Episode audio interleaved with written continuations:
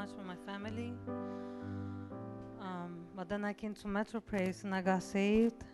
Um, and I became a new creation. I didn't like the, um, the ways of the world anymore. And I have a scripture to share. Uh, 2 Corinthians 5.17. Um,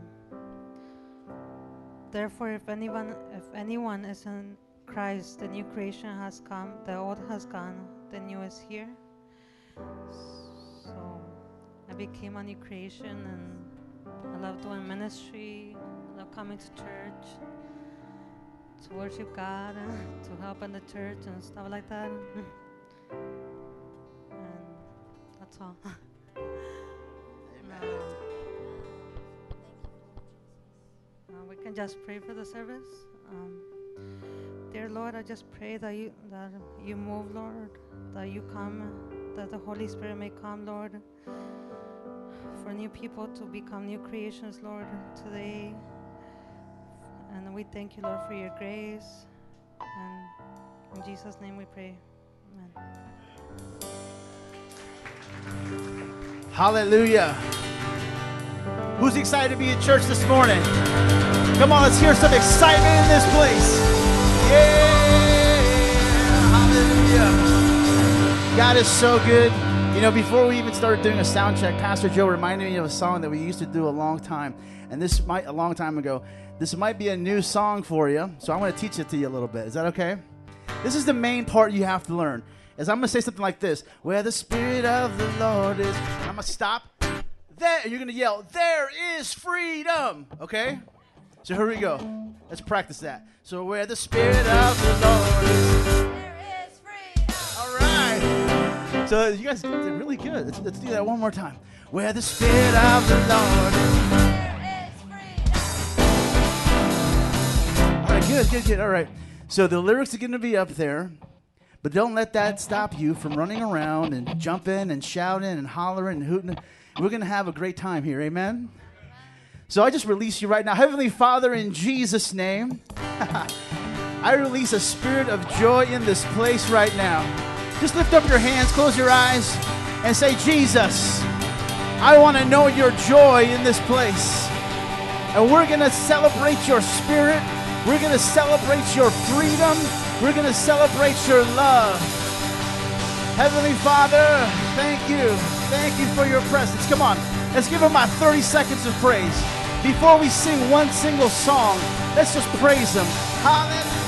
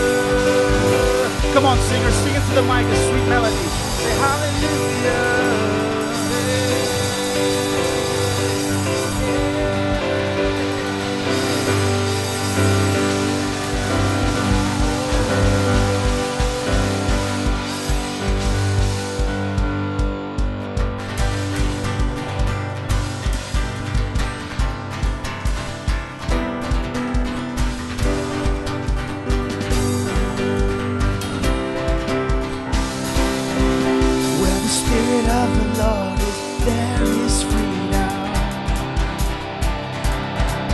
Where the Spirit of the Lord is, there is freedom.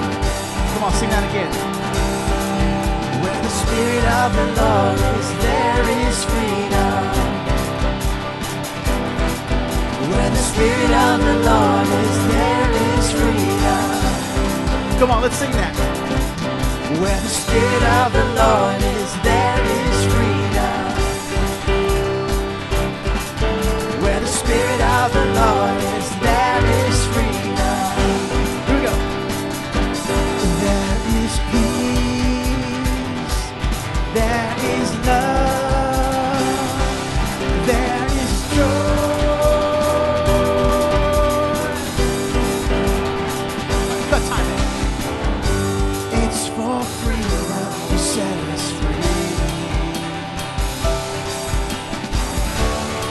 for freedom. You set us free.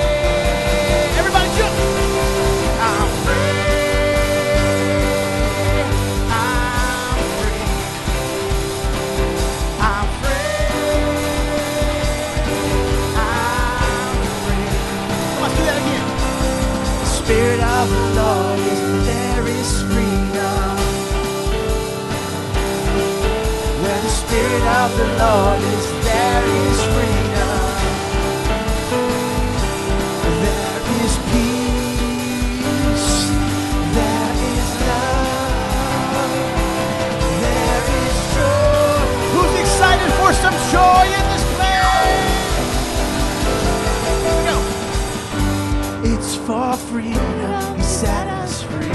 Come on, lift up your hands and say that.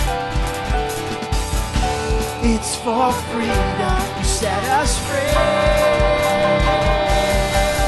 I'm free.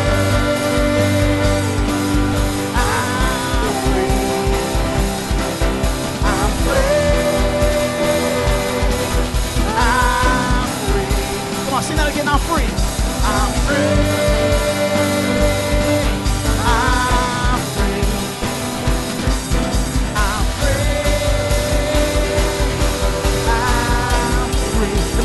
Let me hear you. Let me see your strut. So we will walk in your freedom, walk in your liberty. We will walk in your freedom, walk in your liberty. Let me see your dance. We will dance in, dance in your liberty. We will dance in your freedom, dance in your liberty. All right, here we go. Let's stretch out a little bit. Tell your neighbor, scoot over some. I'm about to get crazy in here. I love you, Juan. S- setting the example right here. Just coming up. Nobody called you, but you just came. I love that. Everybody else follow his example and just come up here. We're going to mosh pit for Jesus. You know, this is not weird. What they do in the world is weird. What they do in the world is crazy. We're worshiping God in this place. Amen. My heart and flesh. Come on, shake your flesh out a little bit. Shake it out. My heart and flesh cry out to you, the living God. Amen. So we will walk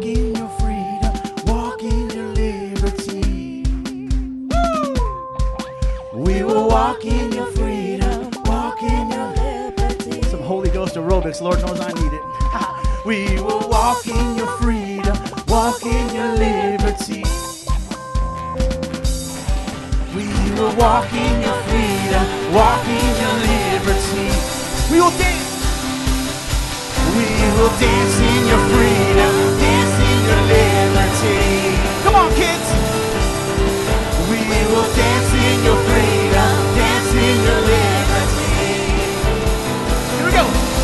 For where the Spirit of the Lord is, Woo! Where the Spirit of the Lord is. Yeah! Do it again. Where the Spirit of the Lord is. Yeah! Where the Spirit of the Lord is.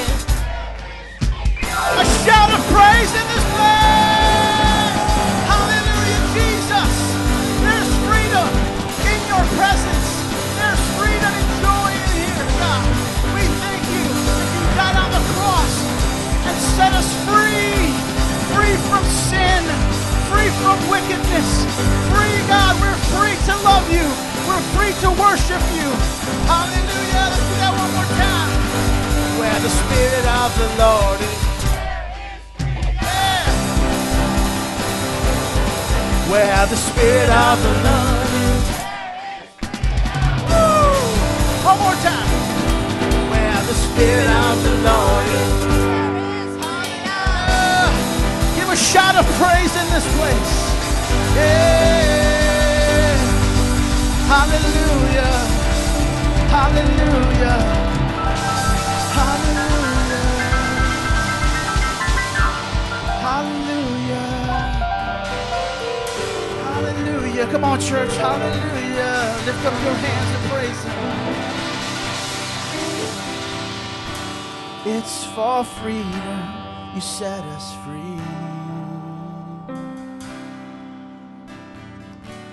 It's for freedom. You set us free. Come on, let's sing that together. Say, It's for freedom. You set us free. It's for freedom. You set us free.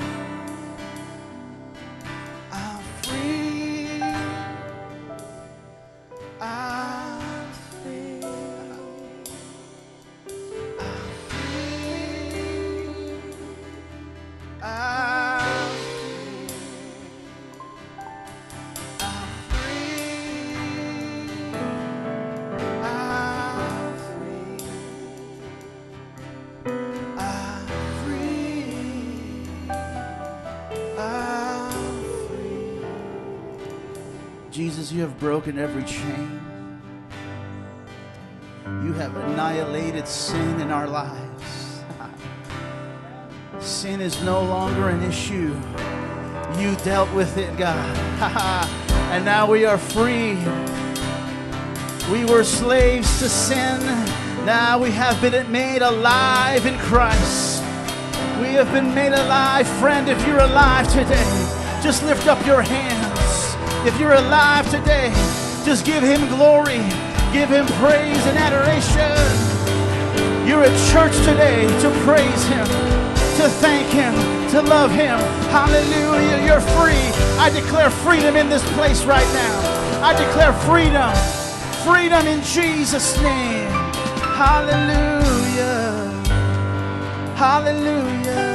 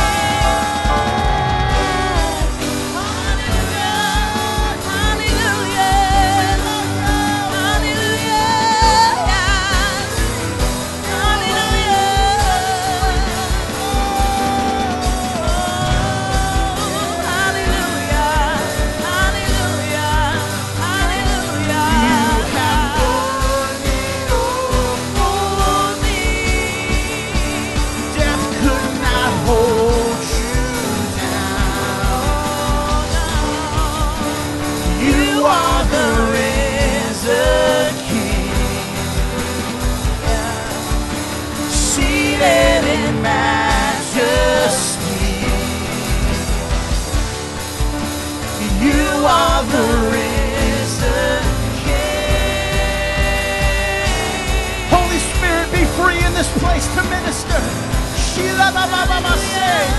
Come on, saints, if you're filled with the Holy Ghost and fire, now is the time to manifest that presence, manifest that gift, manifest that fire that God has put inside of you.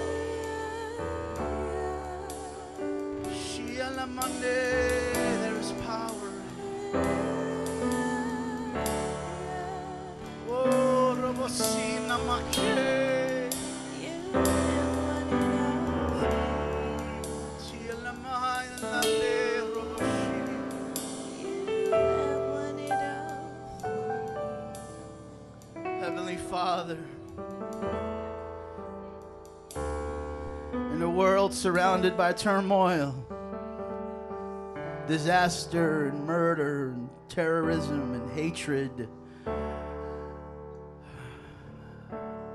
you are still our rock. You are still our high ground. On Christ, the solid rock, I stand. All other ground is sinking sand. Church, if you believe that right now, without the hype, without the loud music, just begin to roar your praise to heaven.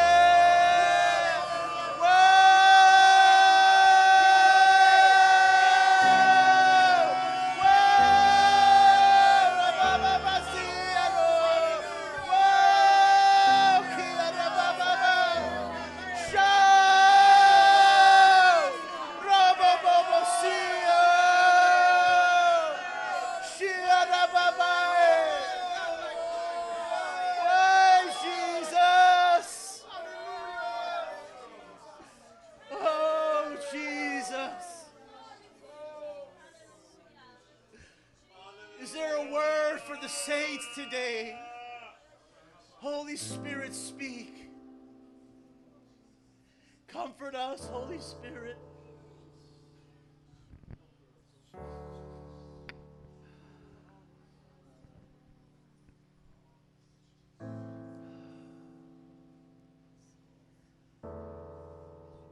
Come on, if you have a word, there's a word here. I know it. If you have it, just let it come out.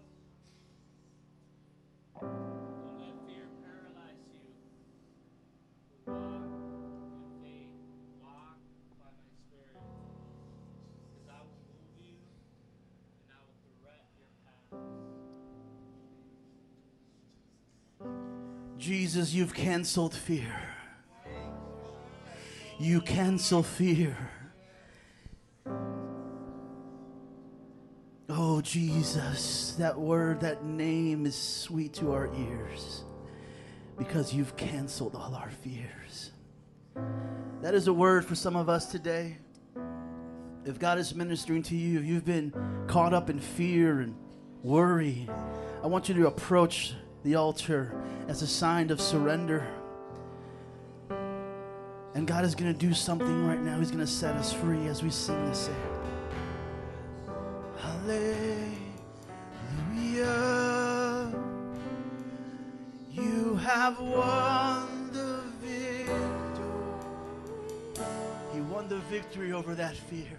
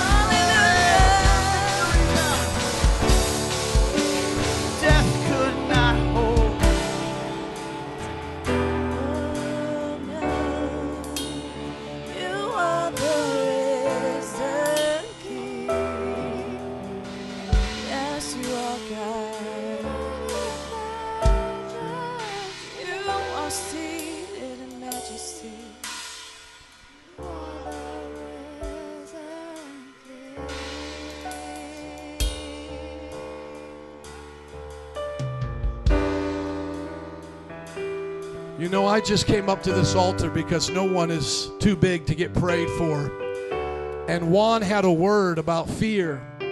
And uh, Ishmael, our worship leader, and he's my worship leader, just like he's your worship leader. When he's behind this microphone with the band, he's hearing from God for us.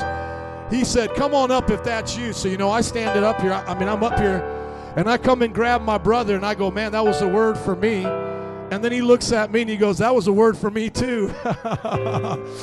and you know what it is? You know, Juan just had a baby and he's about ready to start Bible college and he's working and his wife and them are paying bills just like everybody. And he's been having a tough time. And I want to believe God for us to do something big for him. So I want to, as a church, sow $500 into Juan's Bible College Scholarship Fund. Amen. Because, bro, you have a heart for God, man. And I know that you're serving God. So we're going to sell $500 into his ministry and what he's doing. And so you can use that for your family. You can put it towards your school bills. You can do whatever you want. But then as I was standing up here, as I was standing up here, he prayed for me, and that was so awesome. And you know me, I don't really like ask for prayer a lot.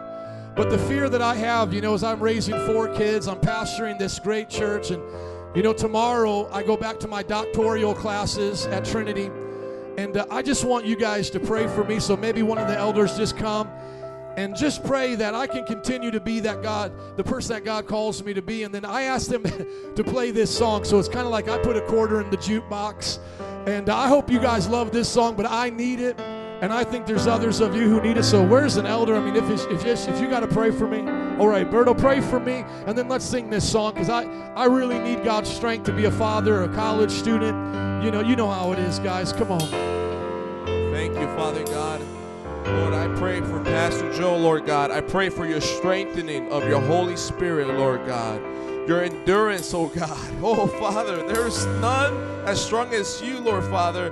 Father, He is strong. My brother is strong through your Holy Spirit. He has what it takes.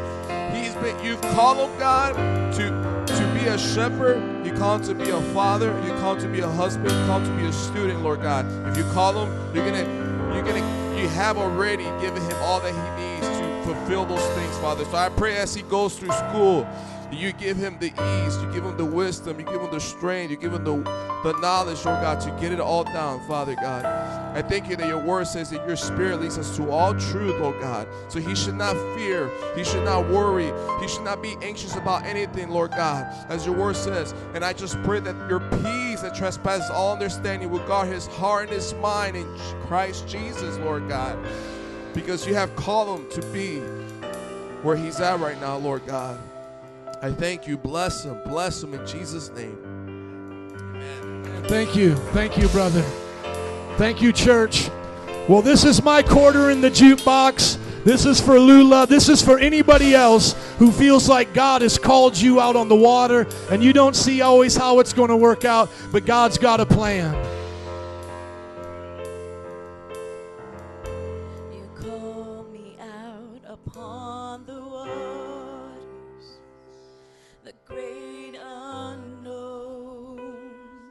Where feet may fail.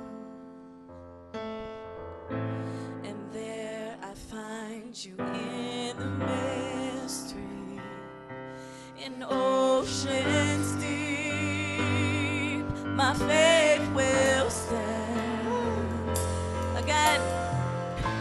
You call me out upon the waters, the great unknown,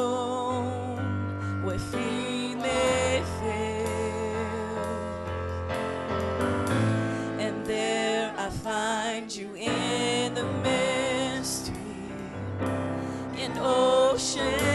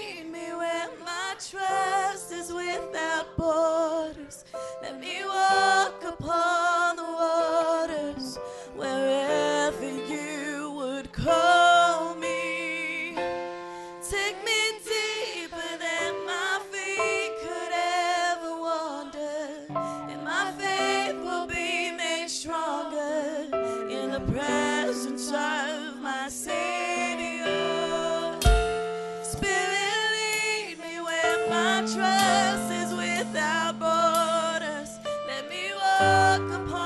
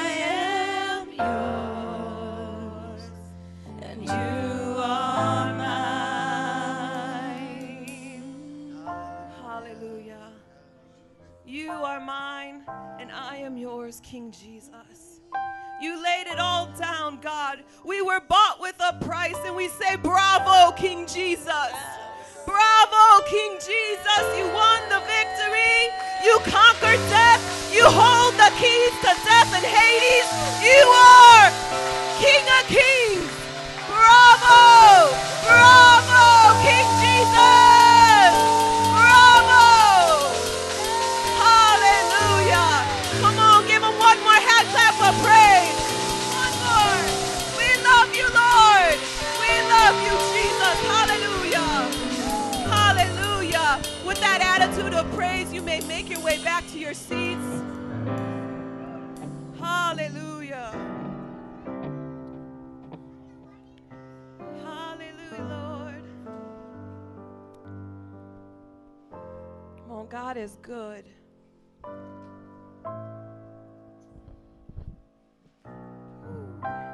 My name is Lauren Scienski. I'm one of the pastors here at MPI. We are so glad that you joined us this morning. I'm going to take this time to preach the gospel to you. We make time for this in every service because we want you to experience the abundant life that God has to offer us. If you could turn to my scripture, please, screen. In 2 Corinthians 5:17, it says, "Therefore, if anyone is in Christ, the new creation has come. The old has gone, the new is here." Come on, the gospel is a simple message. God sent Jesus. He came to this earth born of a virgin. He walked through this life sinless. Even though he was tempted, he did not sin. And he went to the cross for my sins and for your sins. And when we repent, when we come to the knowledge of God and we say yes to Jesus and we turn away from our wickedness and we repent, a new creation comes over us. It's an instantaneous thing, it doesn't take forever. When we say yes to Jesus, we become new at that moment. And therefore, onward, we live new. We live it out. We walk it out with Him by our side. And I will tell you, I am thankful that the old Lauren is gone. I am thankful that I could stand here new before you right now, that the wickedness of my past is gone and I stand a new creation, and it can be you in this room also. You can experience that new life where you won't look anything like your jacked up old self. So, if that is you, if this message is for you, if it's touching your heart, if you're saying, Yes, I need salvation, I need eternal life, I need the peace of God, I need the forgiveness of Jesus, I need the blood to cover my sins, even though it's great, the blood of Jesus is greater. If that is you in this room, we're going to have some time and some prayer workers over here. During the fellowship time. Come to them, talk to them about salvation, they will pray with you. We'll have Pastor Griselda and Elliot. Will you stand to your feet with me? Hallelujah. Let's pray. God, we thank you so much for your plan of salvation. We thank you, even though when we were sinners, Christ, you died for us. We thank you for the new man, the new creation that we come instantly when we say yes to Jesus. And we thank you for the strength that you give us to walk it out. And I pray, God, for every heart that is in this room that does not know you, I pray that today would be their day of salvation. I pray that they would not leave this place without knowing you, Jesus, and experiencing your love and experiencing your grace and your mercy. In Jesus' mighty name, amen. Amen. Come on, let's give him a hand clap of praise. Hallelujah. Hallelujah. We're going to take this time to recite our confession of faith. We do this every week because this is our Christian worldview. So, on the count of three, let's say it together. One, two, three. I believe in one God and Creator who is the Father, Son, and the Holy Spirit the Father who so loved the world, the Son who purchased my salvation in his death, burial, and resurrection, and the Holy Spirit who makes me new and abides in me forever. I believe in the perfect Holy Bible that reveals God's purposes and plans for my life. I believe in the second coming of Jesus who will judge the living and the dead. I believe in the eternal reward of believers in Jesus and the eternal punishment for all unbelievers in Jesus. I believe in the United Church of Jesus Christ, built upon apostles and prophets, elders and deacons, in which the gates of hell shall not prevail. I believe in the salvation for all mankind. It is by faith alone, in Christ alone, by God's grace alone, and for the glory of God alone. Amen. Go ahead and greet your neighbor. Give somebody a hug, a high five.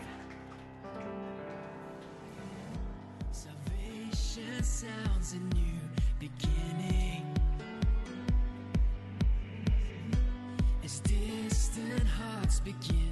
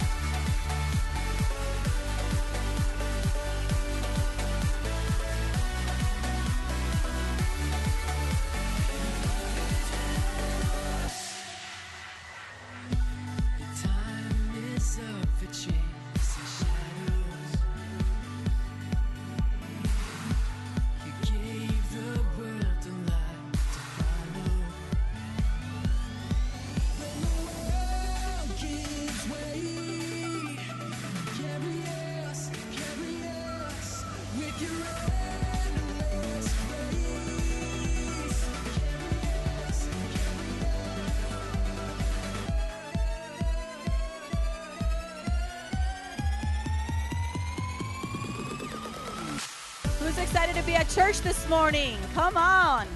Powerful time in God's presence. For those that don't know me, my name is Nancy Wyrostick. I'm one of the apostolic elders here. And on behalf of all of our staff and leaders, thank you for joining Metro Praise International. We welcome all of you, especially our first time visitors. If this is your first time here, we welcome you back next week. Join us. You'll find out all that we're about in just a moment. We, we thank you for joining us to serve the Lord, worship the Lord this morning. Look to your neighbor and give them a high five. Say, It's good to see you. Do the same thing to your other neighbor and say, It's good to see you too. Let's all get comfortable. One big happy family.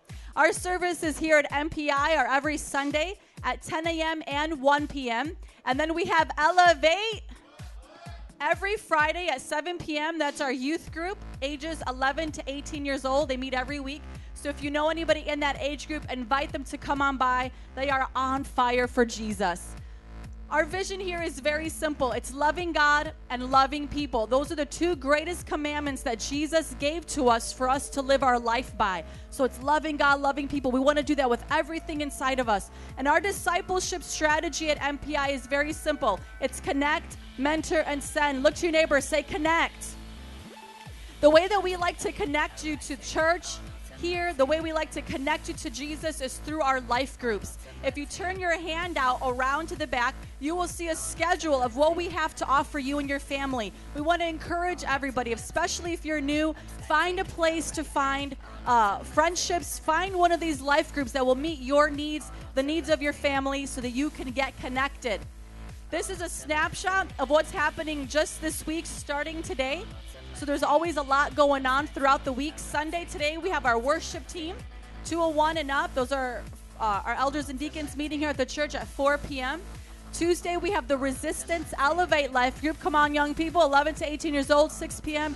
Meet here at the church. Wednesday is our King's Kids Life Group. That's every week, infant to 11 years old. Come on, we got some parents excited about that one.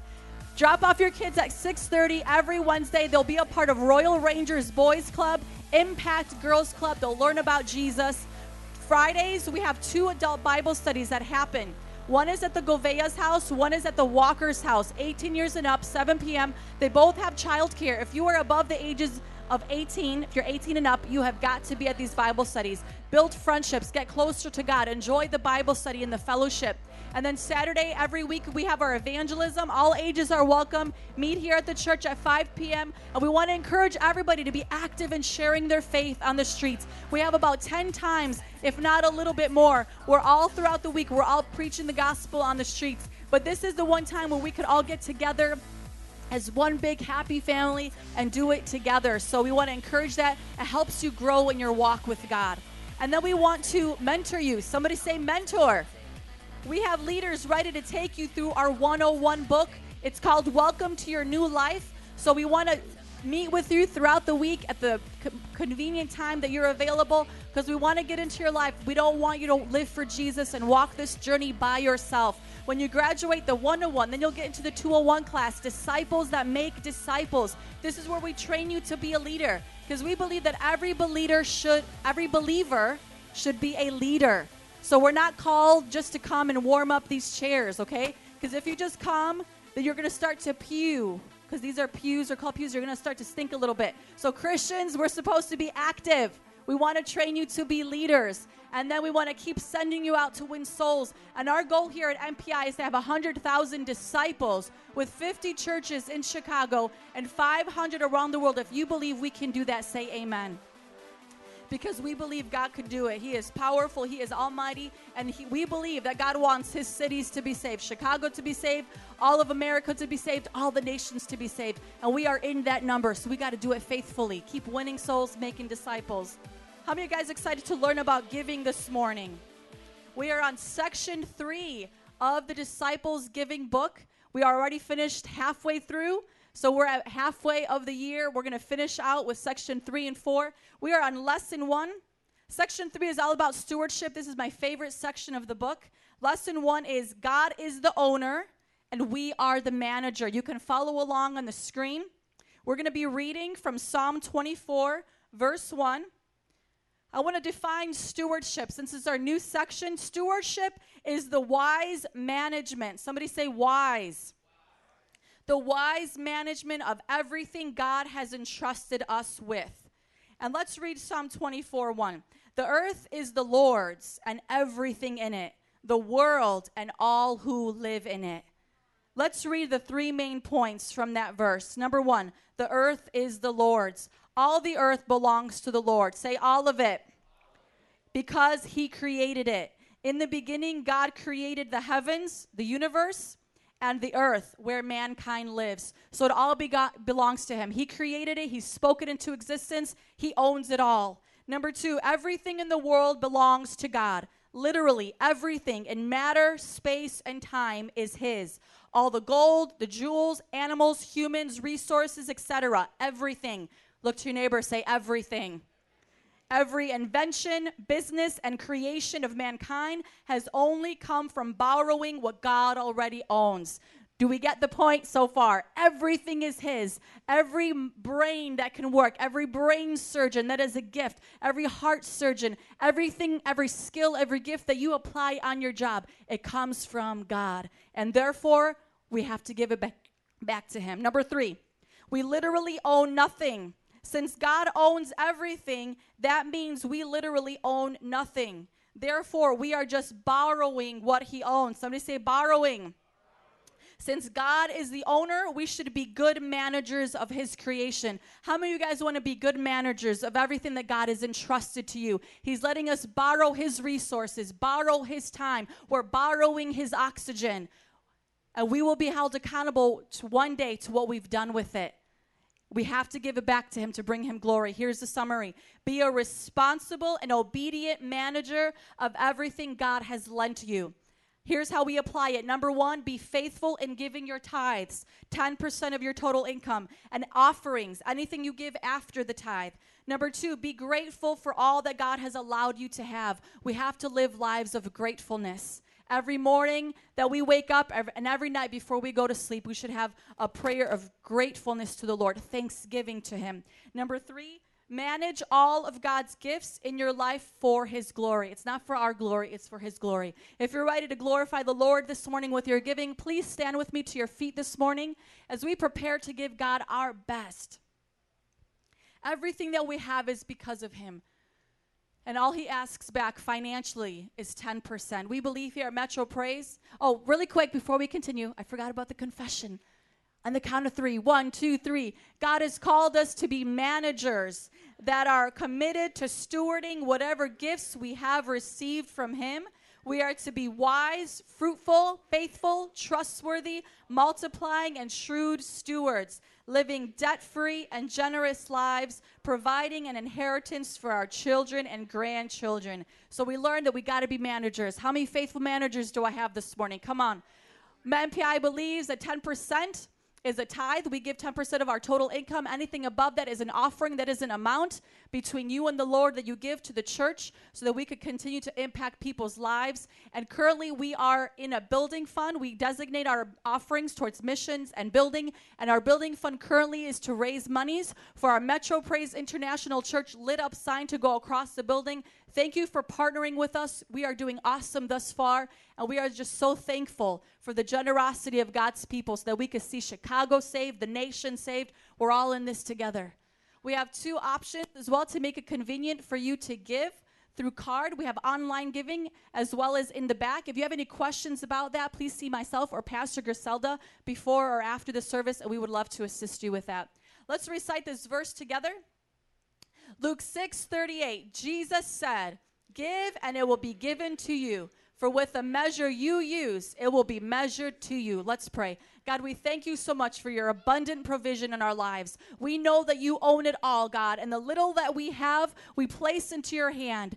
All of your abundance, all of your faithfulness, all of your generosity to you, God. For some it may be more, for some it may be less, but we give you our tithe. We give you our offering. May be pleasing to you, oh God. We want to see Chicago saved, America saved, the nations to hear about your gospel, Lord. I pray that you would use us. Bless the, the gift this morning, God. I pray you bless and prosper your people. We thank you for all that you've given to us. We thank you for the air that we breathe, the ability, God, to stand on our feet, to lift up our hands this morning, to give you praise and glory. And so we give you what is yours today. Use it, God. Give us wisdom to apply it to see your kingdom come to this earth in Jesus' mighty name. And everybody said, Amen and amen. Please come forward as you give this morning and thank you for your generosity.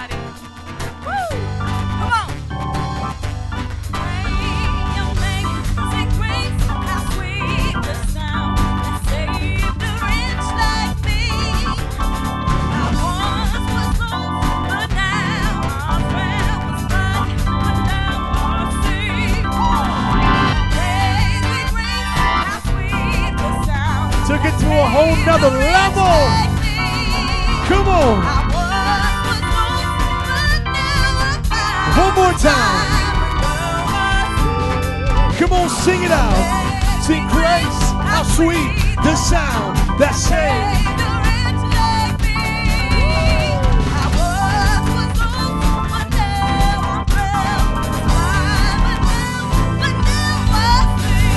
Woo! Give it up for the band. Give it up for Grace. All up in the place. Y'all took it to a whole nother level. Yes, yes, yes, yes. Check out uh, Desi's Facebook, and she'll show you this competition that she's in. If you want to come and support her in the city, she needs your votes, and she's doing good. She's progressing to win ten thousand dollars in the city at one of these locations. You can find on her Facebook. Open up your Bibles with me to Ephesians chapter two. I have just got to honor uh, two special, special Metro praisers today. Did you guys drive a truck for like how long did you? You're a truck driver, right? This is this is Alex and Jackie. Say hi. Hey. Hello. Okay, so you drive a truck for a living. Is this a big 18 wheeler? Yes. Yeah. And so, where did you drive, and what happened? Because I saw it on Facebook. Your wife went with you. Tell us what happened. It was pretty much uh, bring your wife to work day. So uh, we drove to uh, Louisville, Kentucky, and uh, yeah, it was about a five. It was scheduled to be a five-hour drive, but with the stops and all, it ended up being more like a six and a half hour. And then the way back, I was just I stopped twice and then just made it straight here. But uh, And you came to church. And when did you get up? uh, When did you get back this morning? It was this morning, right? we didn't get home till like five. Come on. And they came to church. No excuse for anybody sleeping in. Now, Jackie, what was it like being in a big 18 wheeler? Because my girls, they love them. I love them. I'll be like a little kid up in that thing. Did he let you honk the horn? Was it fun? What did you all do? What was it like? Um, at first, it was a little nerve wracking because uh, the baby really didn't like the motion of the truck. Well, the baby, yeah. Pregnant, sorry. and um, the turns and stuff was a little nerve wracking. But then after a while, I got used to it, and it's definitely hard work driving a truck for that long.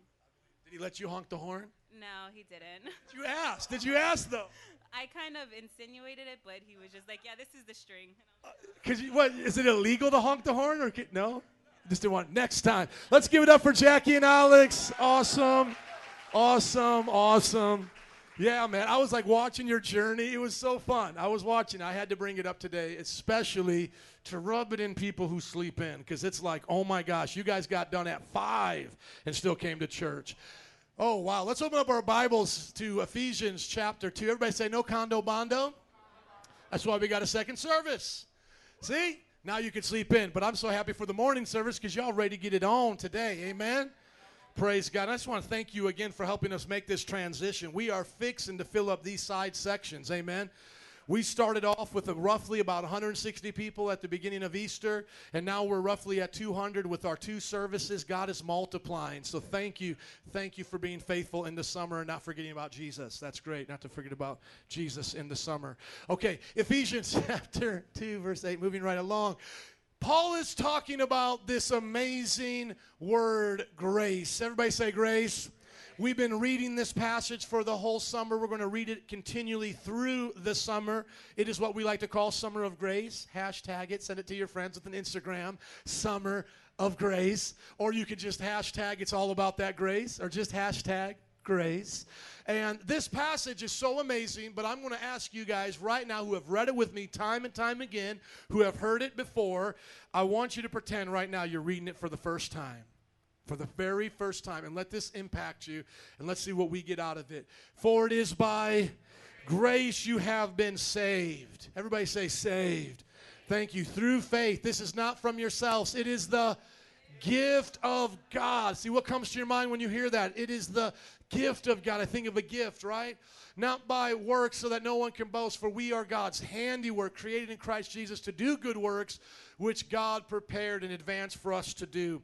When I think about this afresh, and I really wanted that to be in my heart this week, I thought about what was going on in our culture. Now, of course, everybody's talking about Bruce Jenner now becoming Caitlyn Jenner, and it's a big deal. I don't know if it's going on at your job, if it's happening at the water cooler in different places, or at your family hangouts, but this was something that I thought of.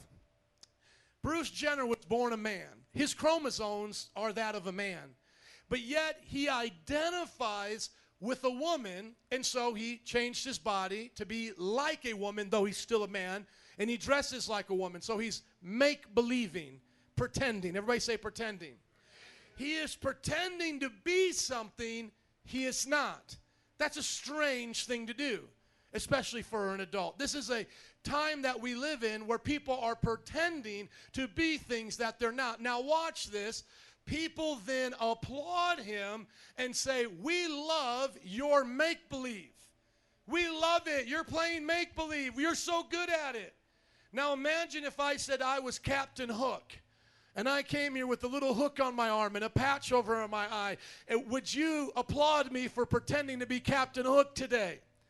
No, but our culture is going towards a place of perversion. And it's perverting the version. Version is in the word perversion.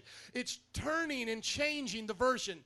So we live in a time when people are applauding make believe. Now, watch this. Look how this passage applies to this. And yet, at the same time, there are Christians here who God has said, You are saved. You are a new creation. You are my handiwork. You are my masterpiece. That's what that word in the Greek means masterpiece. Created in Christ Jesus to do good works. And yet there are Christians here pretending that they can't do good works, that they can't stop sinning, that they can't stop doing the bad. Both people are playing make believe. This is how I've said it before in Facebook, and I want you to write this down if you can. Sinners are pretending to be saints, and saints are pretending to be sinners. Let that sink in. We live in a time where people are being applauded for being something that they're not, and then now the church is acting this same way. Many people here, if I said to you, Are you God's masterpiece? Are you created to do good works? You would say, No, I'm just a sinner like everybody else. Nobody's perfect. And then you would expect me to applaud you and go, Well, that's so awesome. But that's pretending to be something you're not. You're not to pretend like you are a sinner anymore. You're to know who you really are. Bruce Jenner is really a man, and we should celebrate him being a man, not pretending to be a woman. And we shouldn't come to church just coming to get more forgiveness so we can go out and sin because we're pretending to be Christians, but we're really acting like sinners. Sinners are pretending to be saints, and everybody thinks they're cool and doing the right thing, and saints are pretending to be sinners. It's time for saints to start believing they're saints. It's not make believe for me to look at every one of you who has called on Jesus and for me to say you're saved. That's not make believe. That's not pretending. That's the truth. That means you're saved from something. If you're saved, what are you saved from? If, if, if I came running up into your house, broke down the door, like I say, I got into your house, broke down, oh my gosh, and I huffing and puffing, and then I go, now I'm safe, now I'm safe, what would you say to me? Well, who was chasing you? What was going wrong? What are you now safe from? How, how did this, you coming into my house, change your situation? Are you guys with me? If we as Christians say we're saved, what are we saved from? What, what has changed? I'm saved from my sins. I am saved from my old way of living. Now, think about this, saints. Think about this, saved folks. Wouldn't it be awesome and like really rad if there was a whole chapter in the Bible that just taught you about knowing that you're not a sinner anymore in Christ and you're a saint? Wouldn't that be awesome? Do you think I know of a chapter like that? Let's turn to Romans chapter 6. Sinners are pretending to be saints. Look at me. I got it all together. I'm doing the right thing. And it's like, no, you're not. And then saints who are in church, who are supposed to be the right thing, are saying, no, I'm just messed up. Why are we playing make believe? we shouldn't be identifying with our sin. We should be identifying with Jesus.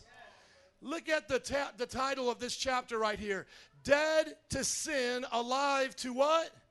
Dead to sin and alive to. I guess we are starting to fill the side section. Let's give it up for my wife and Pastor Griselda filling it up.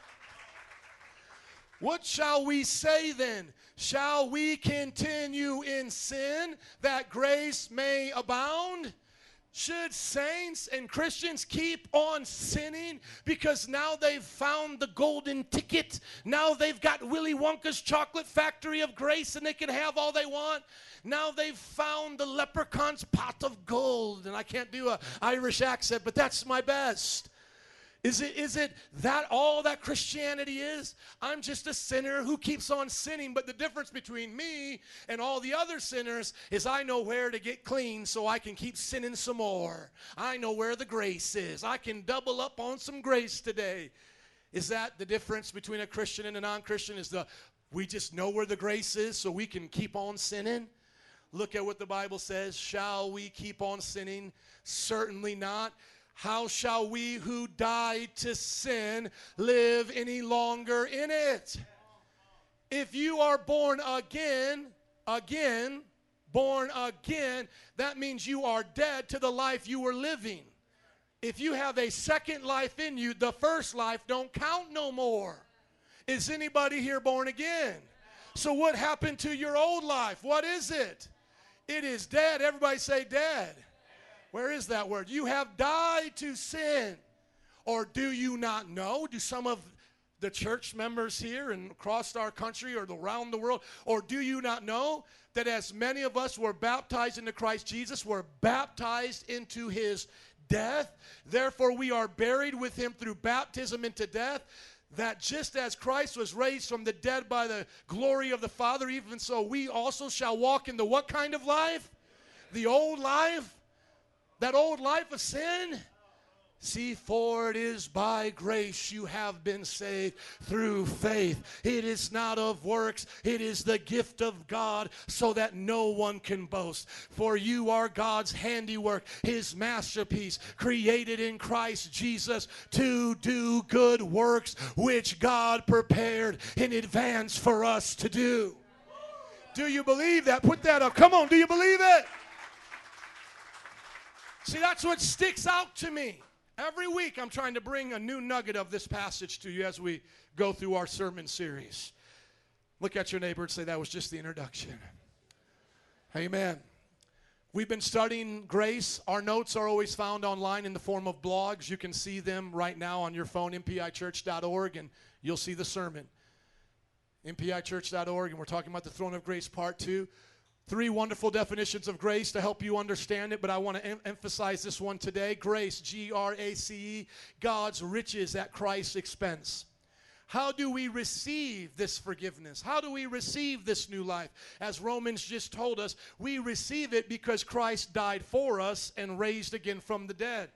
And let me just emphasize this, please as real as an historical event as President Obama getting inaugurated into the office of the President of the United States, as historic as that was, there was people there. It was done in a real place and matter, with, with matter, space, and time. As real as that was, there was a man named Jesus who lived a sinless life 2,000 years ago, was crucified by the Roman government because of the Jewish betrayal of his own people. He was called a blasphemer. He was then killed on that cross, speared through with us, thrust through with a spear, and bled out so that everyone would see that he has died.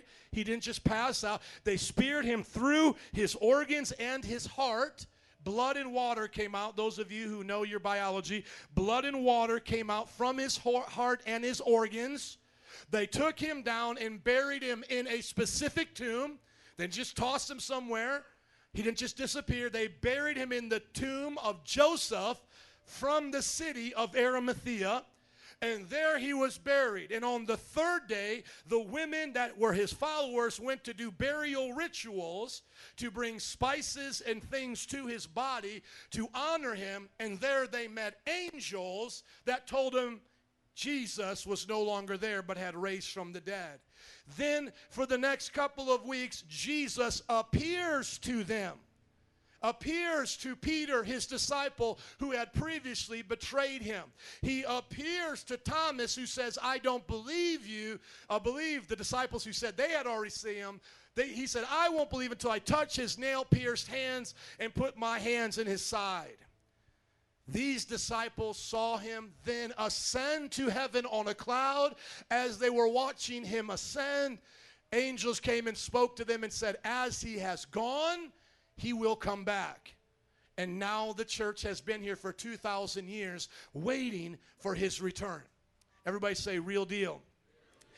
That is the historical event that happened. Just like Martin Luther King did his march in Selma, just like President Obama was inaugurated as president, just as surely as whatever you did yesterday happened. That event happened. Now, there is a reason why that event happened. It is so that you and I might be saved. That event of Jesus dying on the cross goes back to an Old Testament pattern of blood being shed for forgiveness. In the Old Testament, those first 39 books of your Bible, God speaks to the man called Moses and gives Moses a pattern to do to have God be pleased with the people of Israelite, the Israelites who were from Abraham, Isaac, and Jacob. Abraham was the father of the nation, then Jacob, is, uh, then Isaac his son, then Jacob, and Jacob had tribes, and these people became known as the Israelites. And God speaks to Moses on a mountain. How many have ever heard of the Ten Commandments? That's only 10 out of 610. That's why you have the book called Leviticus. These were most of where these 600 rules were written. These laws were based upon a temple. Put up the Old Testament, uh, put up the tabernacle of Moses, please. In the tabernacle, there were three parts. There was a part where you would sacrifice for animals and where priests would wash themselves after they sacrificed animals because it would be a bloody mess. Has anybody ever seen the slaughter of a cow before? Have you ever watched that? Have you ever been on a farm? Some of you think I'm crazy. This is how you get this the hamburger you're going to eat today, okay? They slaughter animals to get meat. The priests would slaughter animals, then they would wash themselves. That was in the first part of the temple. Then the second part of the temple, they would light candles called the menorah. There would be there these candlesticks that they would light, seven of them. Thank you, sir. Point on this one right here. That one. Click on it, please. That one. Boom, right there. They would sacrifice the animals. This is what part of what God told Moses. You can just chill right there. Thank you, sir. Right here is they would kill the animals. Look, dude, about ready to kill a cow. That's what's happening right here. They then would set that thing on fire, and God says, I love the smell of that. Has anybody ever been to Fogo de Chao? Have you ever walked in there and just smelt the aroma of meat cooking? Your God likes that. As I said before, your God is not a yoga pant wearing vegetarian. He is a meat eating kind of God. Amen. And here's where they would wash themselves. Then they would go to this second part right here. And in this part, they would do some rituals. And then there would be a veil going into the last and third part. And that last and third part would have what we call the Ark of the Covenant. If you could put that back up there for me, please. This Ark of the Covenant goes beyond just Indiana Jones in a movie you might have seen about it. This Ark of the Covenant symbolized death for forgiveness, blood being shed for forgiveness. This Ark of the Covenant was called an ark because it could be carried and transported. It had two angels here, and in the middle, this was considered a mercy seat representing the throne of God. Everybody say the throne of God. If you took off this lid, you would find three things in this ark. Number one, the Ten Commandments that God wrote with his own hand. Number two, the staff of Aaron, Moses' brother, that budded miraculously to show the people he would be the chief priest of the Jewish religion. And then thirdly, a jar of manna to remind the people of where God, uh, what God did to feed them while they were in the desert for 40 years. Are you guys with me? This place right here, they would visit and put the blood of the animal they had sacrificed and sprinkle it all on the top here. What that was symbolizing was God's mercy. The people of Israel would sin, an animal would die, a priest would sprinkle blood on this Ark of the Covenant. This Ark of the Covenant was to represent a picture of heaven. When we sin, things die. If we don't have God's mercy, we will be the ones who die. Go to Romans, please. Romans chapter 6, verse 23. Romans chapter 6, verse 23. Whoever has memorized it, shout it out if you know it.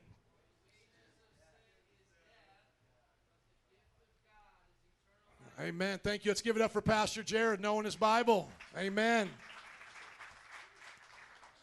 We learn the lesson here for the wages of sin is death, but the gift of God is eternal life. The Bible says that you have been saved by grace, and this is not of yourselves, this is the gift of God. Do you guys remember reading that in Ephesians? This passage tells us why we need to be saved. We need to be saved from our sins. Sins equal death. Death. Ask yourself this question How much more sin do you want in your life? You got to be honest with yourself. How much more do you want? If you don't know what sin is, let me just give you a quick list. Galatians chapter 5, 20, 19 to 21 has a quick list of sin sexual immorality, bitterness, anger, fits of rage, drunkenness, idolatry, witchcraft, factions, dissensions. You know, these are a basic list of sins. Obviously, we know the other ones in the Ten Commandment lying, stealing, blasphemy, taking the Lord's name in vain, coveting what your neighbor has. So ask yourself this question How much more sin do I want? Because if you're not being honest with yourself, you're only playing make believe. I want to be honest with you and tell you, I don't want any more sin. Now, that may not always be what I do. I may sin and I may need to be forgiven, but that's not who I am because Jesus has given me eternal life. Jesus has given me a gift. And this is what I want to live for. I don't want death anymore. Can I hear an amen? Okay, let's go to our notes. Everybody say, let's get to the message. Let's get to the message now. I want you to see today what God is saying to us in Hebrews. Open up your Bibles to Hebrews chapter 4, verse 14. Hebrews chapter 4, verse 14 is an, an amazing book, a tremendous book. It is the book in the New Testament that summarizes why everything was there in the Old Testament.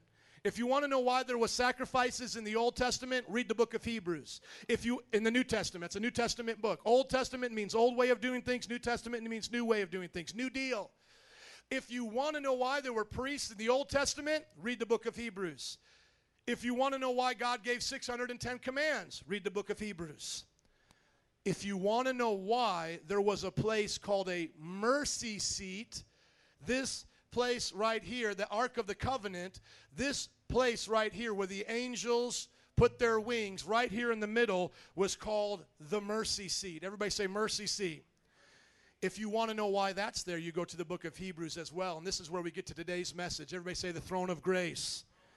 You see, that mercy seat there at the Ark of the Covenant was representing to the Israelite people a real place in heaven where angels were, where God was seated, and where his son, the Lamb, was slain for our sins. That's the real picture of what the Ark of the Covenant was showing us. Look at this passage. If you're in Hebrews 4, verse 14, somebody say, I'm there. Awesome. Therefore, since we have a great high priest who has ascended into heaven, Jesus, the Son of God. So now in the New Testament, who is our high priest? And Jesus is who? The Son of God. And what did he do? He what? Ascended into heaven. Earthly priest would walk through a temple and sprinkle blood on, a on a, uh, an ark of the covenant. Are you with me? Jesus, the high priest, ascends into heaven as the Son of God. That's the real deal. The example is men walking around sprinkling blood of an animal. That's a shadow. Everybody say a shadow. Look at this. You see, on my table here, I have a shadow of my rag. The rag is here, the shadow is here. Okay, let's make a better example. Watch right here. A wallet with a credit card. How many can use some money? We're hooking up Juan with some money. How many could use some money? Make some noise. Amen. Y'all don't, the rest of y'all don't want money. That's okay. Give it to the church then, amen. It's not spiritual to want money, just don't love it. Put it don't put anything before God, all right? Watch. Here's the credit card, right? Let's say this was an American Express Express black credit card. They do exist with no limit. No limit. They give it to a certain amount of people that can back it up, right? So you could buy something of a million dollars on that credit card. Let's pretend this is it. What would you rather have? The credit card or the shadow of the credit card? This is a hard question. You got to be up this morning to get it. You've got to be paying attention. You've got to at least be up to get this one. Would you want the credit card or the shadow of the credit card? For the sake of an example, Jason, would you please try to take the shadow of the credit card and put it in your pocket? Can you get it? No, you cannot have it. It's only a shadow. This of the Old Testament, the Ark of the Covenant, is the shadow of Jesus in the cross.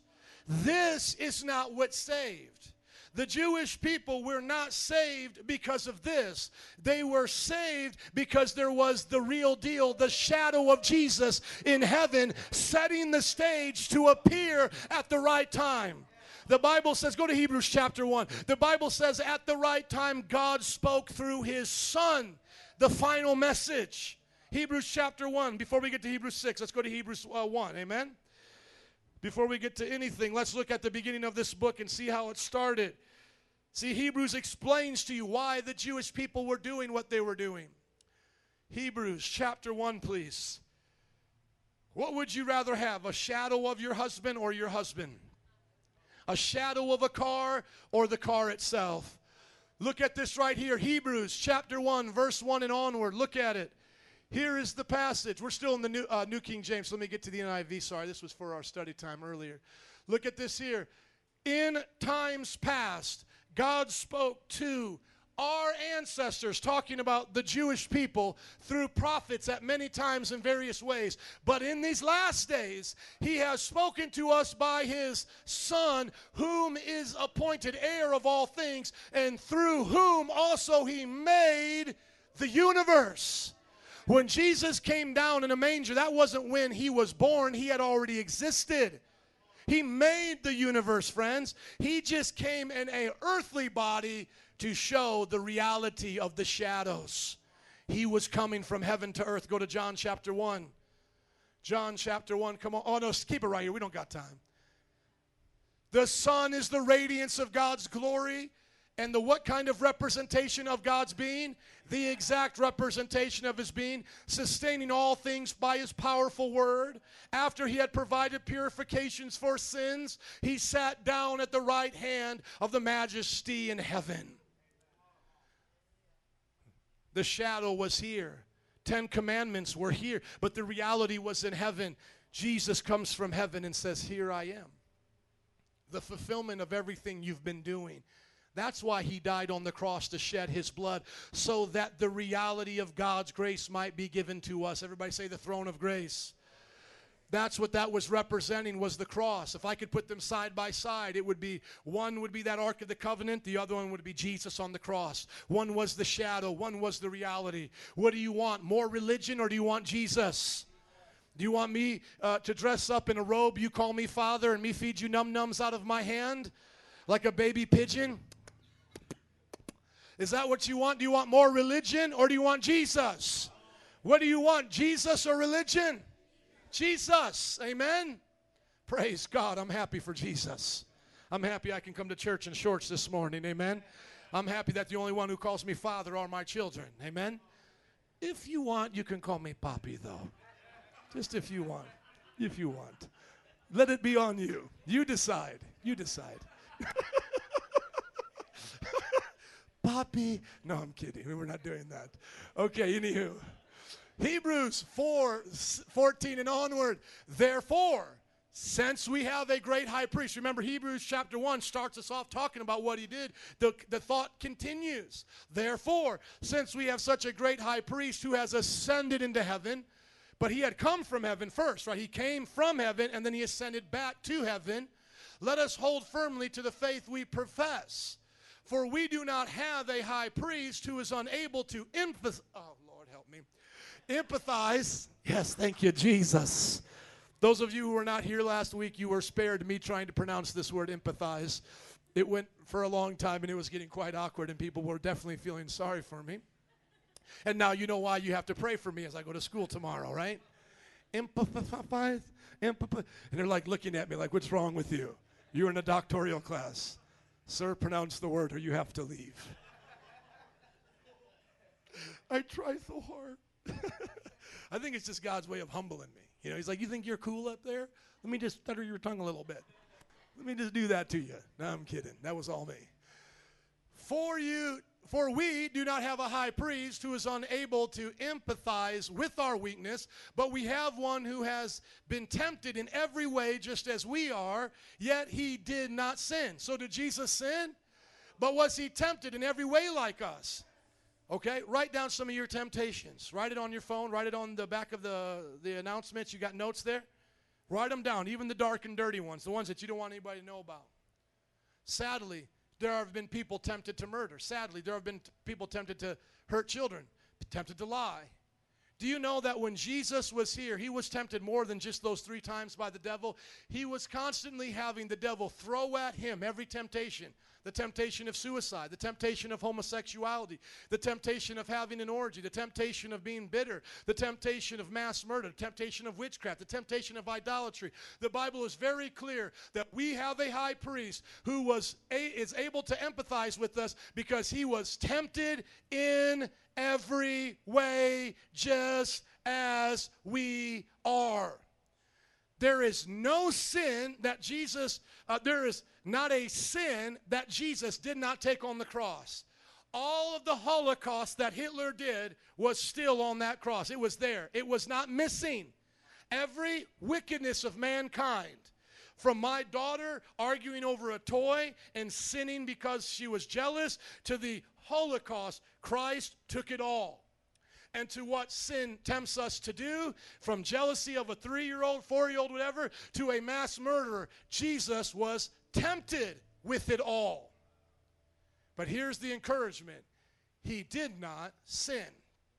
Now, at this point, we just want to be like, Hercules, Jesus, Jesus. He didn't sin. He didn't. He's so awesome. Nobody's perfect but Jesus. Nobody ever not sins but Jesus. And that is so true. That's, that's right. No one has not sinned except Jesus. Period. Nothing else to say. True. But there's another part of this verse that says, "Let us approach God's what? Throne of grace with confidence so that we may receive mercy and find grace to help us in our time of need." So yes, nobody has ever gone without sin except Jesus, but the one who went without sin and has been tempted in every way, he's saying, You can come to me for help, and I'll help you not to sin. I'll help you to do what I did. Everybody go to 1 John 4 17. 1 John 4 17, crispy and clean. Know what I mean. You like 1 John 4 17? Are you crispy and clean? Do you know what I mean? You want some grace? Up in your face? How about up in this place? He's not deciding if he likes me yet or not. I like you. You're a cool guy. I'm trying to be cool with my gente. Here we go. 1 John 4 17. Everybody go, bring it. Look at what it says right here. 1 John 4 17.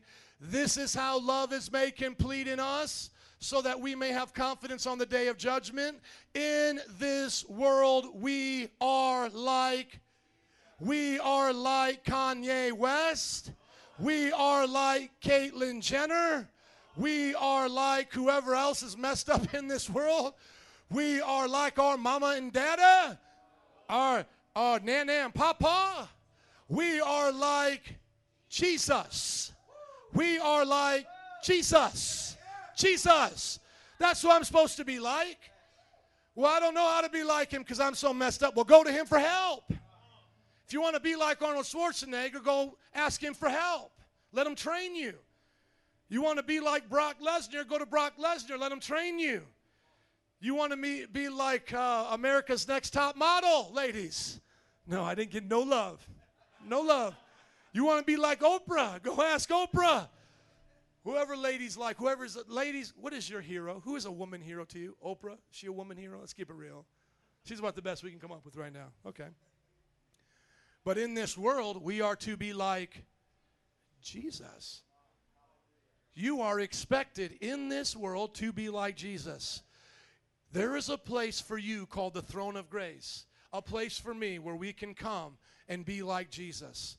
The throne of grace has two definitions and two different things that it does. Everybody say, throne of grace. Number one, it's for the sinner.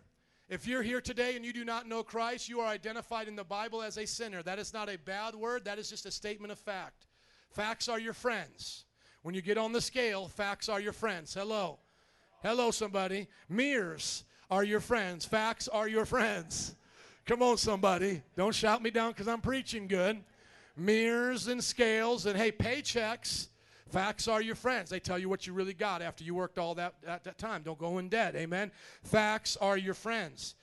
If you don't know Jesus, you are considered a sinner. The throne of grace, Jesus Christ in heaven welcomes you to come to him to where you can be purified and made a saint. Everybody go to Hebrews 10:14 with me. If you do not know Jesus, Jesus says, Come to me right now, and I'll forgive you and wash you clean. I'll give you a new identity. I will change your life. Jesus is welcoming the whole world to his throne of grace. He says, Come on over, I will change you. Hebrews 10 14 promises us what will happen in every single person's life who comes to the throne of grace. Look at it with me, please. Hebrews 10 what? 14. Here it is highlighted for you. For by one sacrifice, how many times did Jesus have to die? One time. He has made what? Perfect forever those who are being made holy.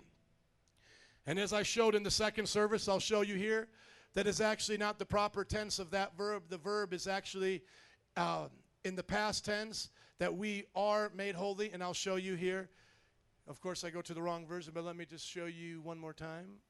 In the New English translation, says, For by one offering he has perfected for all time those who are made holy. That is the better tense. And if you don't believe me, you can go up here to verse 10 and see, For by his will we have been made holy through the one offering of the body of Jesus Christ once and for all.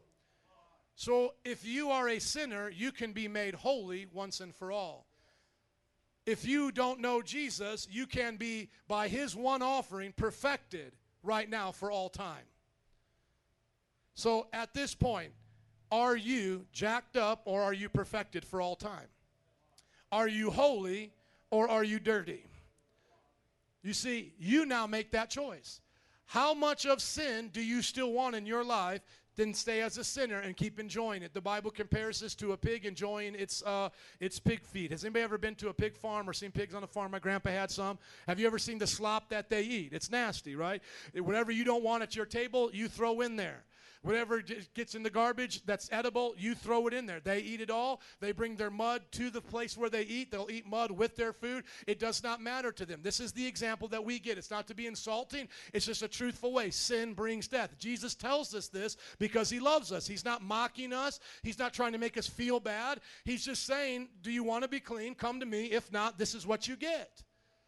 So the Christian who comes, uh, the sinner who comes to Christ becomes a Christian, not in the sense like he's now a different religion. He doesn't become a Christian because now he has a new set of rules. He becomes a Christian because he's a Christ like person. That's what Christian means. He is like Christ. As Jesus was, so is he in this world.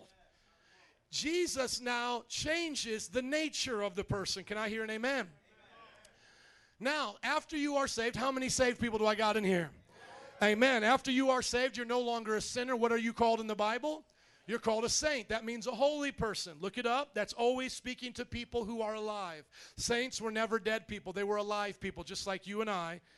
And now here's what you can do the place where saints come to receive power not to sin and cleansing if they do.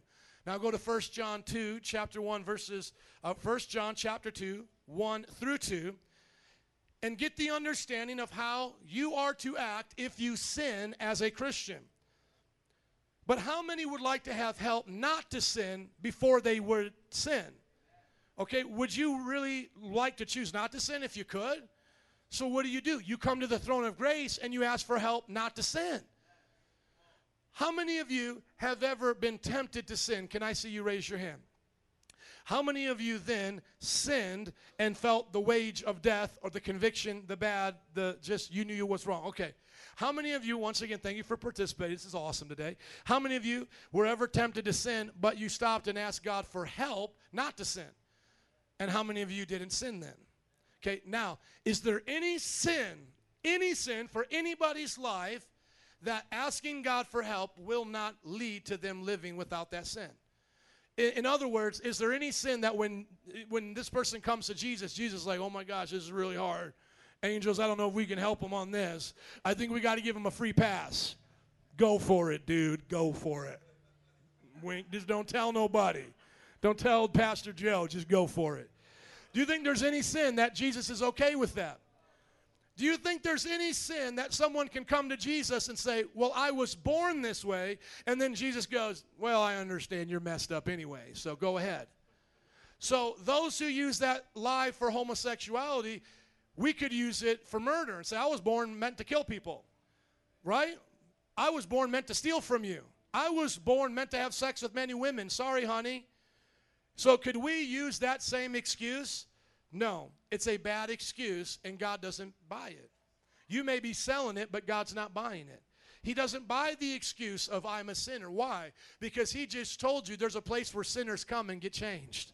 He's just told you where there's a place where sinners come and get made holy by a sacrifice that perfects them forever and saves them, delivers them out of their trouble. See, there's a place for sinners to become saints.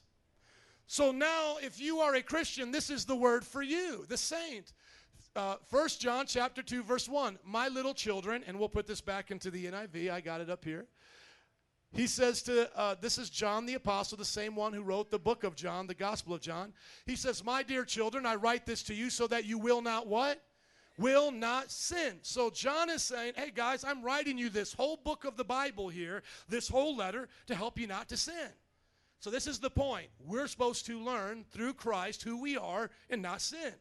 I'm supposed to learn that when I went to the throne of grace 1995 that God gave me a new attitude and so I should have the attitude of Christ in me. Whenever I don't, I should change. I should repent. Repent means to change your mind, to change the way you think. I should get rid of stinking thinking and have the mind of Christ in the matter. I should think the way he thinks about that sin, not the way I think about that sin. I should pray his kingdom to come on earth as it is in, he- as it is in heaven. Is there anybody lusting in heaven right now? So when I pray your kingdom come, your will be done on earth, I'm saying, God, may I be like they are there. And how do I do that? By His power, by His grace. So the throne of grace saves sinners, but the throne of grace for saints empowers saints to live holy. It empowers us to live a different kind of life. But He keeps going. How many are happy for big old butts in the Bible? Amen. My dear children, I write this to you that you will not sin. But if anyone does sin, we have an advocate with the Father, Jesus Christ, the righteous one. He is the atoning sacrifice for our sins, and not only for ours, but for the sins of the whole world. So, do Christians still get to be forgiven when they sin? Absolutely. And there's no condemnation. If we have sinned as a Christian now, and we didn't come to the throne of grace, and we didn't get the help that we needed to live like Jesus, we should not beat ourselves up and quit living for God. We should humbly admit our wrong and accept Jesus' forgiveness again. Accept that forgiveness again. It doesn't mean I'm born again, again. It just means I had a pure bottle of water. I spit in it and it got nasty, but Jesus purified it and made it clean again. Does everybody get it? This bottle of water doesn't go to the sewer, flush down the toilet. I don't need to get saved every time I sin. It's just now that I am saved, I need to guard my heart. Guard my heart. I need to hold to faith. I need to walk worthy of the calling. I need to be blameless in my body, soul, and spirit. As the, these are all scriptures. Are you with me? And this is the Christian view of the throne of grace. Two purposes one, to save sinners, and secondly, to keep saints holy, and if they should sin, to forgive them. How many are happy for the throne of grace? Now, the situation that we have to understand is that in the Old Testament, Jesus fulfilled these things because if he didn't, there would be another kind of throne, another situation with the Father and Son, and this would be called a throne of judgment. So it's the same location, but it has two different roles. So there's still the Father, there's still the Son. But if they didn't offer those sacrifices there, people would die. Curses would come upon the land. And so God, sitting from his throne of grace, would judge the people. Now, do you know that there's a time coming in the book of Revelation where there's a judgment? Can I show you in Revelation chapter 20? Would everybody turn there with me quickly? Turn there with me quickly. Um, Jason, would you come to the piano, please?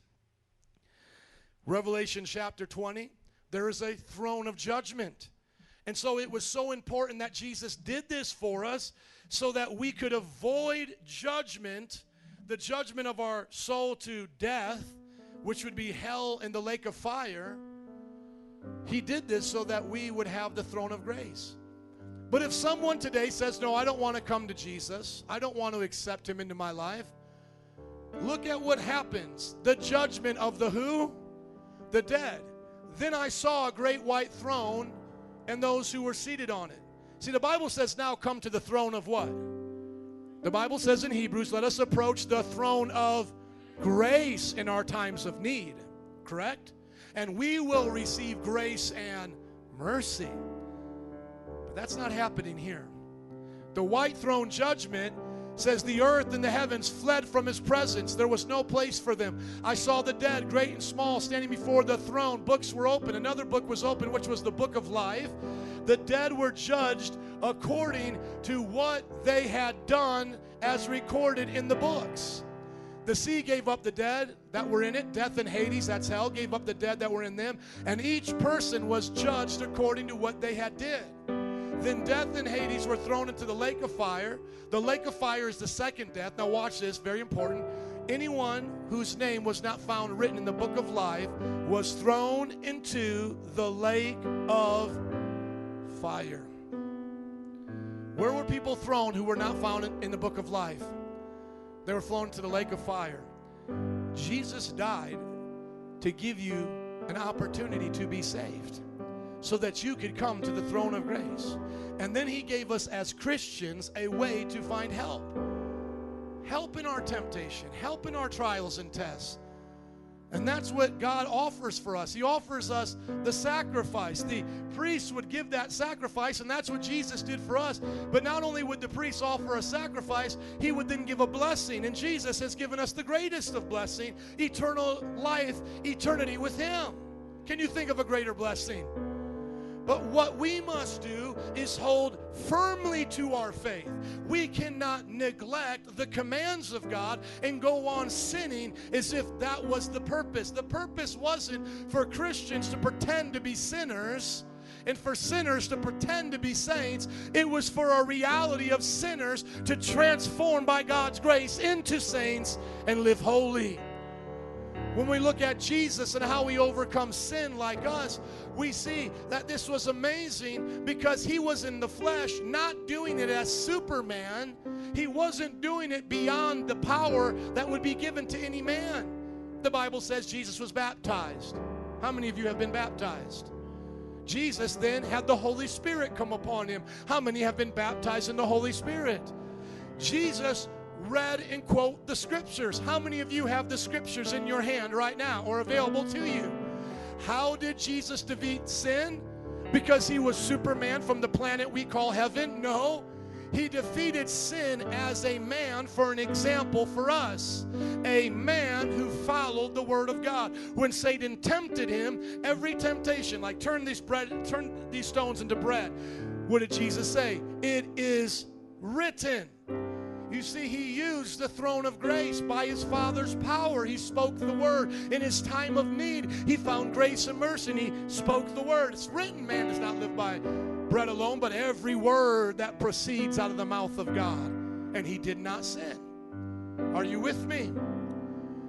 We want to avoid those kind of errors. And then we want to avoid the error that says, well, only Jesus was perfect, so therefore I'm not perfect. That's not true. I wasn't born perfect. I haven't been perfect. Yes, that part is true. But it's not that I'm not perfect now. The Bible says I have been perfected now. The, but Jesus said, be perfect as your heavenly Father was perfect. Was he saying dunk like Michael Jordan dunks? How many of you here right now, if the qualification for you getting to heaven was to dunk like Michael Jordan dunks, how many of you could dunk the ball from the free throw line? I want to see whose hand goes up because I'm following you after service today.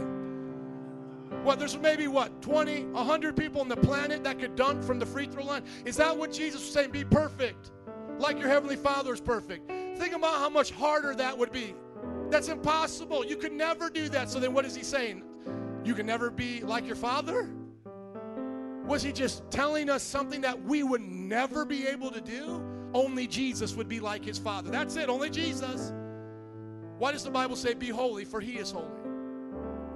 You see, because in the sacrifice of Jesus, we are perfected like him. In the sacrifice of Jesus, we are made holy like him. Are you identifying with who you used to be or who you are now in Christ? Stop saying nobody's perfect. Anyone who is in Christ is perfect. Well, what if we make mistakes? We make mistakes and get forgiven, return to our place of perfection. Does perfect mean I always do the right thing? No. Does perfect mean I know everything? Get those definitions away from me. All knowing and perfect are not the same thing according to the Bible. When he said, Be perfect like your heavenly Father is perfect, he's not saying be God like your Father is God. He's saying, be morally cleansed like your father is morally cleansed. Or be morally pure, rather, is a better way, because fathers never needed to be cleansed. We see that God's throne of, uh, of grace offers us, us forgiveness and the power not to sin. And so we have two options now as we look at this message in closing. It was a part two, so if you didn't get the first part, go back online and watch it.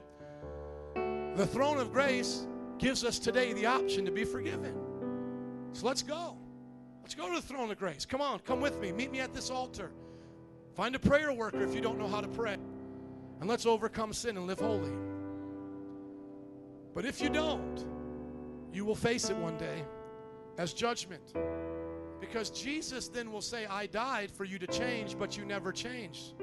So you get what you want separation from me. All the theologians who have studied out the lake of fire, it's not just the torment of flames, it's separation from God. See, the Bible says the earth is created by God, like we learned today in the offering lesson, stewardship. So everything here is of God, and people don't even realize that as they're trying to run away from God. The air they have is from God, the sanity they have is from God, the love that they have for anybody on this planet came from God. And so, what separation from God is separation from sanity, separation from health, separation from love. The lake of fire, the torment will be more mental than it is anything else. It's you without God and all that God brings to your well being.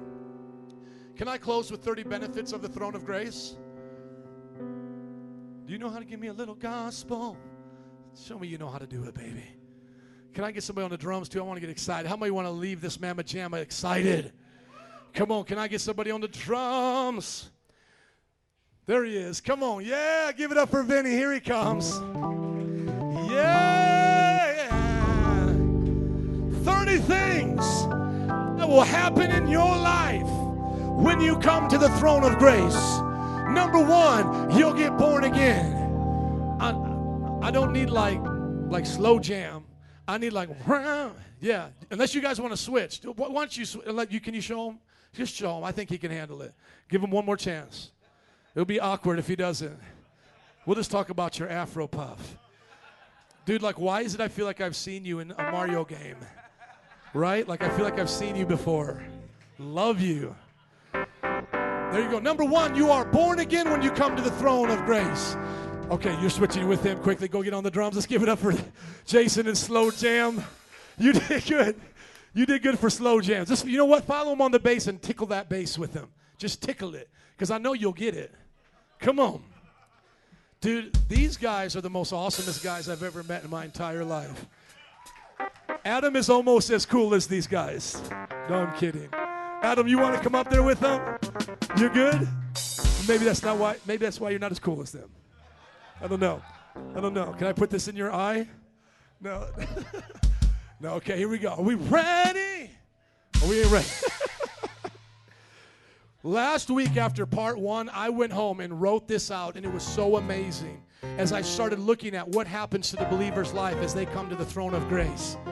Like it's not just one thing, it's like a zillion things. I wrote out 30. Uh, let me see.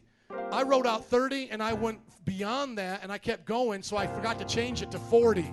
See, I started with 30 and then I just kept going, so it's 40. So I got to change my own title right here.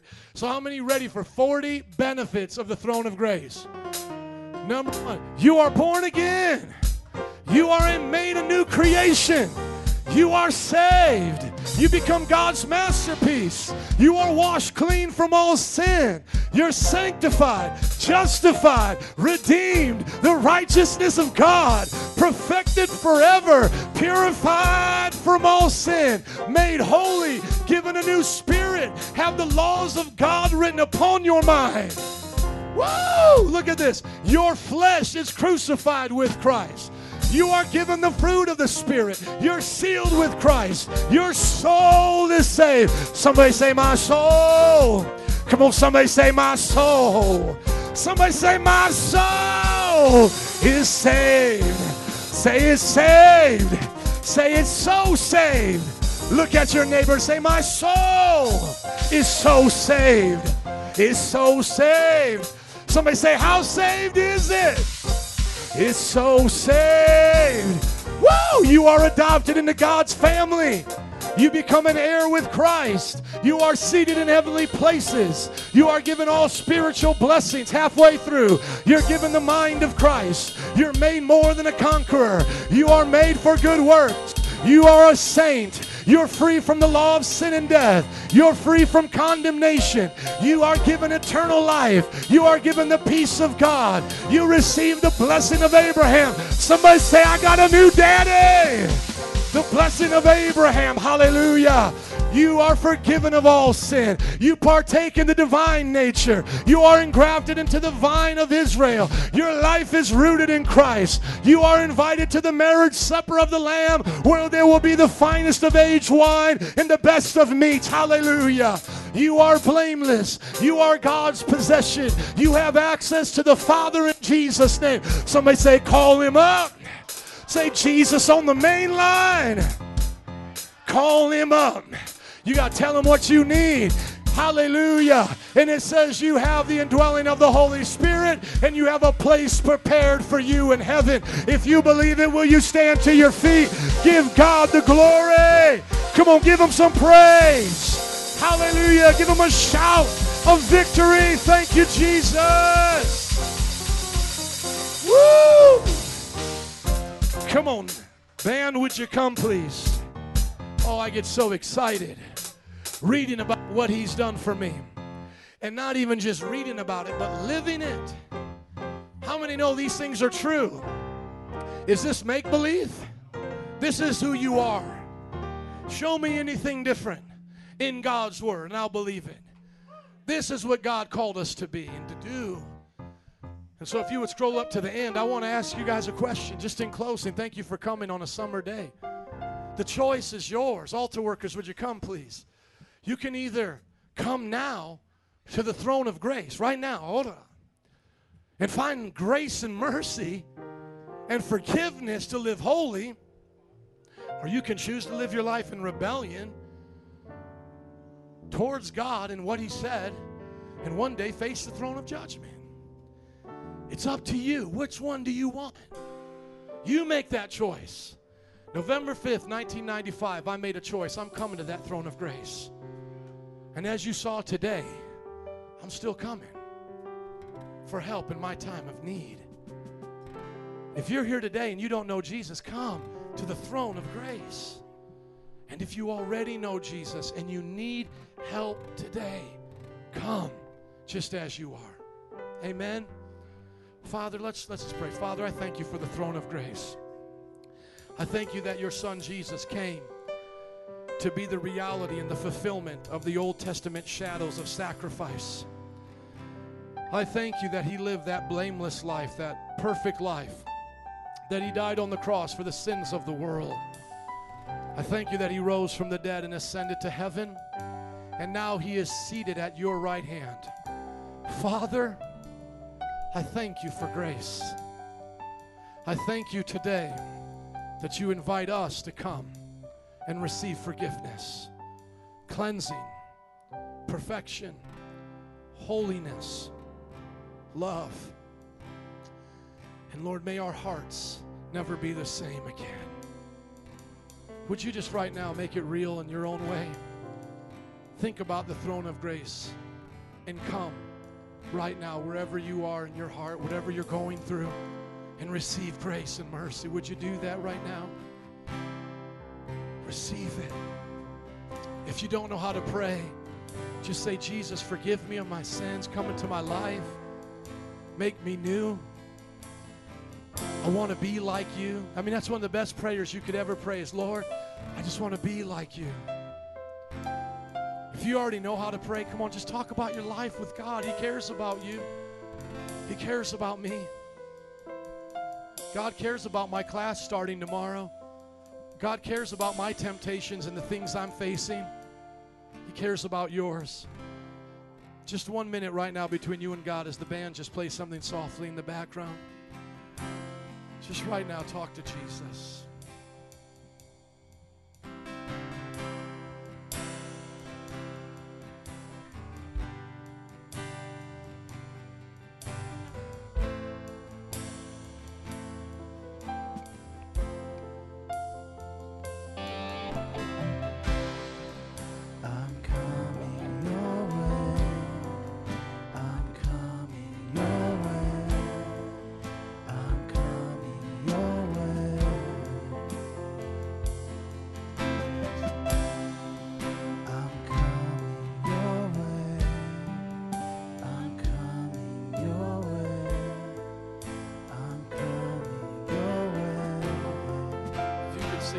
Declaration,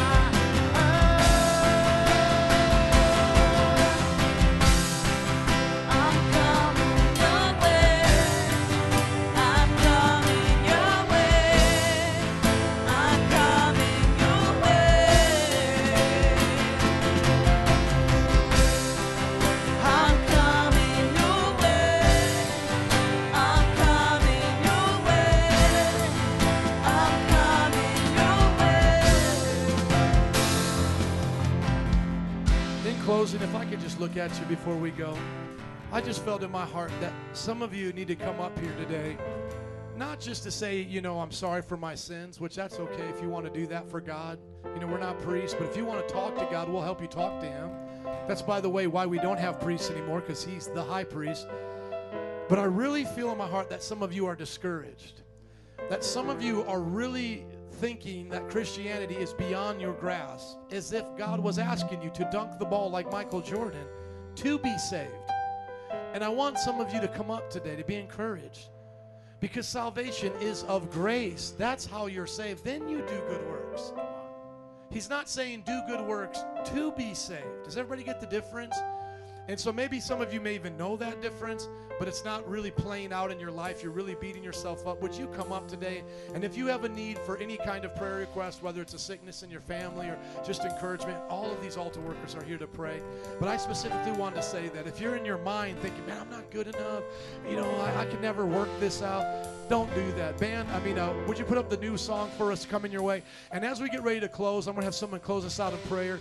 If you're like that kind of discouraged person, I want you to come and get prayer so you can know who you are in Christ. I'm going to ask that Daryl would come and pray. Would you come up here? I was just was out with Daryl. We went to, uh, thank you, look, uh, Senior Pond. And Daryl shared with me one of the, can you come up here? Let's give it up for Daryl as he comes. Daryl, Daryl gave me one of the best testimonies I've heard in a long time. And it's not one of the kind you would think would be one of the best testimonies because it's not like Daryl was out slanging crack on the corner or stealing from old ladies or some crazy thing and now he loves Jesus. No, his testimony was he's pretty much known about God for a long time. A long time. Pretty much, would you say your whole life? Yes. and he was in and out of church and he was doing christian rap and you know sometimes it would be cool and other times he would take a break from church for a little bit i guess and come back and there was kind of like this yo-yo effect but he said when he came back this last time because i know a lot of y'all can relate to this he came back this last time the thing that impacted him was grace was understanding it's not what he does, what he does, what he does, and when he messed up, he has to quit again. Like, no, I'm, I'm a bad church kid. I got to go leave now. I'll see you guys in two years because I'm quitting for a little bit. Like he realized God takes him as he is, makes him as he who, as who he is, and then uses him every day to teach him how to live and to be that perfected holy man of God. I don't know if you want to add to that because I tried my best to summarize your story, but no matter what, would you pray for all of us to get that insight of grace?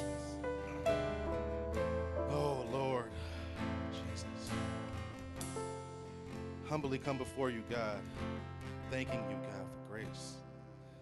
Thanking you for your son, Jesus, God, for coming down. Showing us, Lord, that we need you. Thank you, Jesus.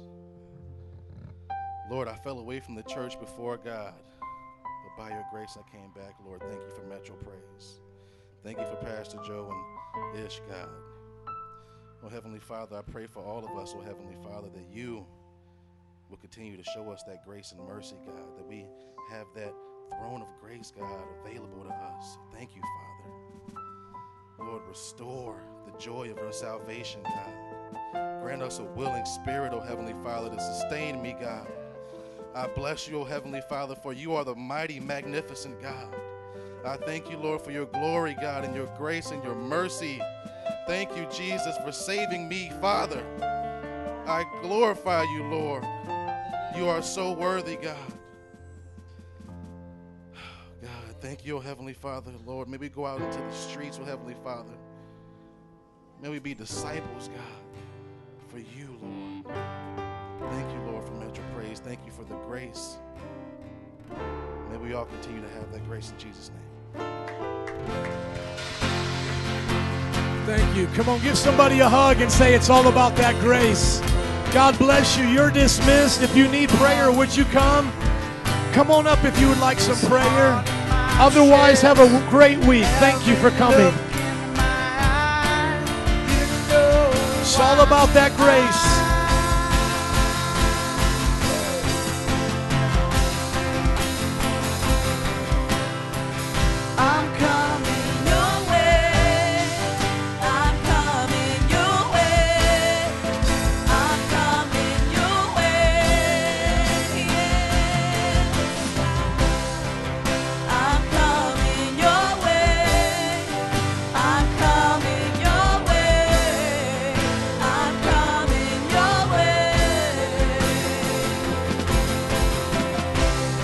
God bless those who are going. But if you're staying, you can worship or pray with us. This is the after party. Oh, God is here. Let us experience the love and mercy of God at the throne of grace. Your way. There is room for you at the throne of grace. Oh, there is room for you. There is room for me. Oh, yes, God. God.